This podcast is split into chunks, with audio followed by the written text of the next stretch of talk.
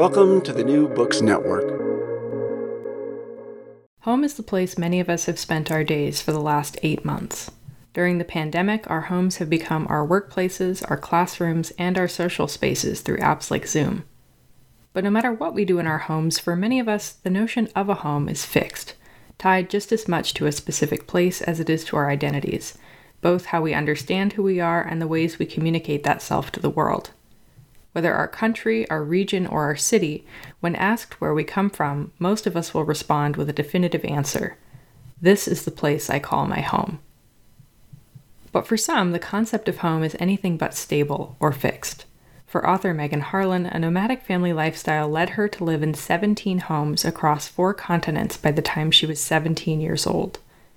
In Mobile Home, a memoir and essays, Harlan recounts her experiences living in some of the world's most historically rich remote places, and how these many homes afforded her an appreciation and a keen eye for architecture, anthropology, history, literature, the natural world, and so much more. In this meticulously researched debut collection, Harlan explores questions about how we become ourselves through fascinating stories of the many places she has called home. Today on New Books in Literature, please welcome Megan Harlan for a conversation about her new book, Mobile Home, available now from the University of Georgia Press. Megan, thank you so much for being here with us today. Oh, thank you so much for having me. I'm excited to talk to you. Well, wonderful. So, first, um, I just wanted to ask about uh, Mobile Home as the winner of the Association of Writers and Writing Programs Award for Creative Nonfiction. Um, can you tell us a little bit about that prize and your experience with it? Sure. Um, so, the AWP Award for Creative Nonfiction is a book publication prize where the University of Georgia Press publishes the winner in the fall of each year. Um, UGA Press is really known for doing just truly beautiful work, um, editing, designing, producing their books. And the judge for 2019, um, the year that I won, was Deborah Monroe, um, a brilliant memoirist and fiction writer who's published six books um, so both of those elements were huge draws for me. Um, my actual experience, though, was honestly, this was the prize I most wanted to win of the several that I submitted to that year. Um, it was also the first one I submitted to. Um, I was actually putting the finishing touches onto my manuscript the day of the submission deadline. Um, and, you know, at the time, I really viewed the prize um, as a hard deadline to push myself to complete the manuscript. Um, but when I received the call um, later that year in the summer from Supriya Bhatnagar at AWP telling me that I'd won, um, I was just beyond thrilled. Yeah. Um, so let's talk about the book itself. In an early chapter, um, so this is the big premise of the book, you write that you lived in a total of 17 homes across four continents by the time you were 17 years old. So, could you tell us about why your family moved so much and to such remote parts of the world? What was the effect of all of the moving on you growing up? And was it something you struggled with? Did you enjoy it? Um, yeah, so my family moved so much because of my father's job in the engineering and construction industry. Um, he worked for an international firm that specializes in very large scale projects. Um, so we hopscotched around California, Texas, Alaska, um, but also London. Uh, we spent three years in Saudi Arabia in two towns along the Arabian Gulf. Um, we lived a year in Colombia in a remote jungle region, um, which is a somewhat random assortment of cultures and places. Um, all of this moving um, really also involved just a huge amount of travel because my parents made a point of seeing as much of the world as we could. Um, and that part I loved. I loved the travel, um, really from a very young age, and probably more, I'm guessing, than than most children do. Um, I was, I think, swept up in my parents' notion of adventure and how lucky we were to do these amazing journeys. You know, where we'd go to Nepal, um, Egypt, and Switzerland on a single trip. Um, and I was something of a sponge. Um, I remember these trips in really vivid detail, which um, has proven useful as a memoirist. Um, you know, today I would struggle to tell you what I was doing a month ago without actually, you know, putting some effort into it. But I really do remember so much of the places I experienced as a child with um, with real clarity. Um, but th- I have to say the moves themselves were difficult. Um, and it wasn't until I became a parent myself that I began to understand, I think, just how difficult they were. Um, at the time when I was a kid, I soldiered through. Um, you know, my parents came from the generation that said kids are so adaptable, you know. And I think kids are adaptable, but mostly because they really have no choice in the matter. Um, you know, through raising my son, I think I've been able to see how critical having a sense of home and a place that you kind of belong to um, is is you know important for child development. And um, you know, some places I lived offered so few, even just literal resources to the local people, and some places offered endless possibilities and like an embarrassment of riches um, culturally and, and in other ways. And so, one thing I saw very young was how much we are shaped by our places, these elements of place, you know, whether or not we're really aware of it. I'm glad that you bring that up, this concept of home, because my next question um, is about an early uh, aphorism that you write, a really gorgeous sentence that reads, You can't really know what your world determines about you, where it ends and where you begin. It would require a map of all the places and times you said no to it, where and when you said yes, and how deeply you meant it. So, how ultimately do you approach this question about where you are from as a writer? And how has writing Mobile Home helped you arrive at this answer? Yeah, as far as approaching this question as a writer, um, my work, I feel, is to know there's never going to be one answer. um, and so I'm really trying to capture the truth of where I'm from, um, you know, by exploring the idea of home from as many angles and perspectives and with as much imagination as I can manage. Um, you know, one thing that writing Mobile Home underscored to me is my own belief system about the world, which is um, how little I believe in fixed labels. You know, I fundamentally view that our lives and our relationships and our sense of self, all of these things are in some way in constant motion, um, even if that motion is, is subtle. Um, and so to answer a question is really just offering a snapshot of your perspective in that moment of time. Um, so today, if someone asks where I'm from, I will give a straightforward answer like, I grew up overseas or I moved around a lot as a kid. Um, but as a writer, it's really quite different. I'm not trying to offer answers, I think, as much as asking more interesting questions. um, and also to test, I think, the limits of any answers I've already settled on. So, in an essay called Spider Season, you write about constructing a stable sense of home for your young son. And of this, you write um, what looks like average good fortune, the ability to provide a single, comfortable home, neighborhood, and school for him requires heavy effort and vigilance for people like me, the children of emotionally itinerant, of alcoholics, of other volatile, off in their own worlders. Patterns of normal can feel like anything but to us. Can you talk about some of the challenges you faced as a parent attempting to create a different childhood for your son than the one that you had? Yeah, sure. Um, so, since having my son, um, I have definitely lived a life that is very different from what it would have been had I remained childless, um, which has got to be true of every single parent who has ever lived. Mm-hmm. Um, yeah, the, the, added challenge for me is basically um, this project of really reinventing the wheel of creating a single normal home for a child to grow up in, because of course I didn't have that. Um, so a lot of what is clear and obvious, I think, to everyone else on this subject often feels to me like a foreign country. Um, so I have taken real delight in my son's enjoyment of our home and his life. Um, and I can see that living in one place is really working out for him. Um, you know, my husband and I picked a place, uh, Berkeley in California, that um, you know does have this strong aspect of really being like an international crossroads. You know, one of my very favorite things about Berkeley is um, there's so many people here who come from places that really span the globe. Um, and you know because they're here for the university um, so that's been great for my son and i think giving him a sense of the larger world um, you know the downside for me personally has been predictable um, i do suffer from a sense of kind of cultural claustrophobia sometimes but um, you know i've been here for 13 years now And that would not be true um, if it weren't for my son and trying to keep him in one setting, you know, one school district. Um, but I will say, it has, I think, been good for my writing. Um, I do think I work out some of my wanderlust and my far sickness uh, in my writing. So, in the the titular essay of the collection, Mobile Home, and in a couple of other ones too, you cite this um, early fascination with the Wizard of Oz. So, um, what drew you to this classic story when you were a little girl, and what parallels do you see now between the story and your childhood? yes, um, I think it is fair to say I was obsessed with The Wizard of Oz for a while there as a kid. Um, I read the book when I was three, and as I read about, it really blew my mind. Um, for about six months afterwards, I would only respond to the name Dorothy.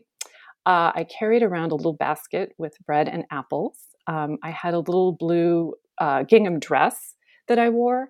And I renamed my mother, the Cowardly Lion, my father, the Tin Woodsman, and my brother, who had just been born, the Scarecrow. Um, at that point, I'd moved each year of my life. Um, we were living in a suburb in the Bay Area called Almaden. Um, but looking back, I really have no idea why I was so obsessed with that particular story. Um, it almost seems prescient um, like I could somehow sense that my life would resemble the sort of um, long, exciting, eh, kind of crazy adventure to faraway places, um, you know, similar to Oz. You know, what interests me now about those books is that they, I think, are just truly American fairy tales. And there really aren't that many that aren't originally rooted in other parts of the world. Um, it's also remarkable for the era that it stars a girl um, you know, L. Frank Baum, I've you know read about him a bit, and you know he supported women's rights and suffrage at a time when that was not common. Um, and so I must have felt just welcome in the story, you know, to to identify with Dorothy. Um, I and in the books in particular, I think more than the movie, you know, having seen that later, um, you know, Dorothy is so curious and she has this kind of common sense and practical attitude, and she's very open to whatever she comes across. Um, you know, she wasn't like a superhero figure with some kind of, you know, magical power or genius or something. Um, but she's just this kind of normal girl with an open minded attitude and a trust in herself that allowed her to make the best of whatever came across her path. And that must have been, you know, deeply appealing to me. So, in a later essay, you write about the concept of nowhere, which is interesting when juxtaposed with the concept of home. So, you write nowhere is not a location, but rather a judgment of value, presumed to be so clear it doesn't even need naming. And it is always wrong. So, as somebody mm-hmm. who's lived in many locations others might dismiss as nowhere, how did this, and perhaps also your father's role as an engineer, help you to understand and appreciate the cities of your childhood and adulthood from um, an archaeological perspective? Yeah. Um, so, one supposed nowhere I write about was a stretch of desert in the eastern province of Saudi Arabia that didn't really have any sign of life. Um, there were no buildings or roads, it was just open desert. So, if you picture a kind of prototypical nowhere, it might be this sort of empty desert place. Um, but a friend of my parents, who was an amateur archaeologist, had uh, introduced it to us. And he knew that this unmarked stretch of desert was the site of an ancient trade route um, with trade that reached back um, at least 6,000 years. So, if you just bothered to look down at the sand, um, you might see anything from uh, a Roman Empire coin or uh, a bead from Mesopotamia or a shard from, um, you know, a medieval Egyptian perfume bottle. Um, you know, this supposed nowhere had this incredible um, amount of stories and history to it, and this incredible heritage of human culture just sitting right there. Um, and another place I write about um, is my experiences in Lower Manhattan, um, where I witnessed, kind of as a bystander, as a young New Yorker, I just moved to the city, um, two of the city's most important archaeological digs, uh, both discovered because of construction projects. Um, one was a large section of Five Points, which is uh, the slum of Irish famine immigrants, infamous for a long time for its poverty and its violence. But the dig um, into these buildings that this um, that were revealed um, actually uh, presented objects that told really a different story that upended the simplistic view of the people who'd lived there. Um, the other was the African burial ground, which really rewrote the history of New York City um, in the most profound way. It exposed uh, the fact that New York City was originally built by African slaves, um, and this, you know, history had literally been buried under the ground and was really only partially acknowledged by historians. Um, it had been assumed that the burial ground itself had been destroyed because of the centuries of building on top of it. But um, in fact, there it was if you just dug down far enough. Um, so it was like a nowhere that got rediscovered and placed back onto the map. And, you know, I was fascinated by these places and these stories because, in some ways, I think they really parallel so many of our own personal histories and the way we view them. Um, you know, the, the stories we may forget or bury um, and there's something very hopeful to me in looking in new ways at, you know, the familiar or the overlooked. I love that. I love that concept. And I think that it um, works very well in thinking about the next question here. Um, so in Mystery House, the essay Mystery House, you write that you lived in 17 homes growing up, but how you remember these places, how you experience them now, looking back, is as this whole yet mishmash structure. Um, so, how did living in 17 different houses affect your ability to kind of settle down um, atop the memories of them, both as a member of your immediate family and then later when you became an adult? Mm-hmm. Yeah. Um, so, that essay was inspired by the Winchester Mystery House, which is a landmark in San Jose that I lived near uh, one year when I was a kid. And um, it was built by Sarah Winchester at the turn of the last century. Um, she'd inherited the vast Winchester gun fortune from her late husband. And what she did is she renovated and expanded an original farmhouse over many decades into a mansion of 160 rooms. Um, so I got to thinking about the 17 homes I'd grown up in. Um, I counted up the floor plans and I saw that they totaled up to 134 rooms, so a mansion worth of rooms. Um, in that essay, I explore, I try to explore the creativity involved in so much building on Winchester's part, and then also the moves as directed by my parents, but particularly my mother. Um, Winchester has I would say, really been slandered um, as the sort of crazy, eccentric rich lady who even was obsessed with ghosts. Um, but evidence shows that she really was just an amateur, very wealthy, self educated architect who viewed her home as an experiment um, for many really quite innovative ideas, um, including she actually built one of the earliest water catchment systems, um, which uh, are useful even today in you know California with our droughts. Um, so you know, growing up with a mother who loved design, um, interior design, architecture, these interests have really been passed down to me and my brother. Uh, my brother is an architect. Um, and I feel I really could have turned out myself to be um, if not an interior designer, then I don't know, someone who trades in real estate or does something along those lines, um, as my parents actually did for a while. But, um, you know, so there's a huge attraction for me there. Um, what I've chosen to do instead, though, is I've really forced myself to focus on what I think matters more to me, which is creating the home that my son needs um, and a life where I can write and be creative, but in a different way. So, um, in thinking about you as a writer, I wanted to ask you a question about the role of research. Um, so, I noticed while reading each of the essays in this collection seems just meticulously, robustly, joyously researched. Uh-huh. So, Can you tell us about the role of research in your writing process? And I'm also curious how this interest um, might be informed by your unique upbringing and experiences. Yeah. Um, you know, writing essays, it really allows me to indulge my inner historian, my inner archaeologist, philosopher, cultural journalist, um, music enthusiast. Um, by researching anything and everything that will serve my subject matter. Um, and so research really does play a huge role in my writing process. Um, I had a lot of fun, um, for example, writing the essay um, Several Londons 1977, um, where I explore what happened in the city that year, which is um, a year I lived there.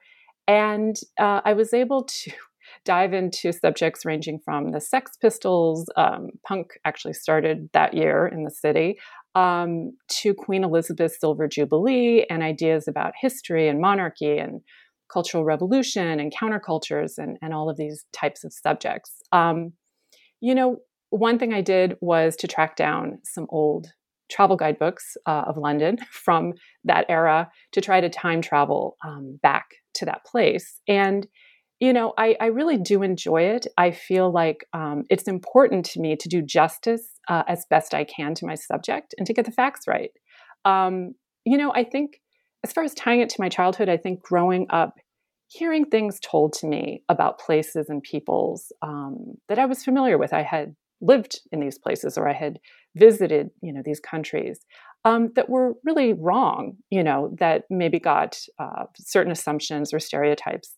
Um, I, you know, it's really driven me, I think, to get as close to the truth as I can in my in my work. So about the structure of Mobile Home. So um, it's Mobile Home, a memoir and essays. Mm-hmm. So what does the essay form allow you as the writer to do or to tell this unique story in a way that a more traditional memoir wouldn't? Mm-hmm. Um, I love writing essays, and uh, I, I, also I really think the the form it just lent itself to my subject. Um, I've come to think of it as kind of the ultimate nomadic form. um, it's so flexible, and it you know easily you can just capture um, any improvisation or um, you know just a serendipity of research and this sort of thing and certainly the quality of mobility um, i think is really reflected in the form itself. And so um, when i'm writing the essays i feel like i can just wander wherever i want um, almost like i'm taking an actual journey um, where i don't necessarily know where i'm headed. But um, you know the discoveries and, and, kind of the journey itself is is is really where the, the joy comes comes in.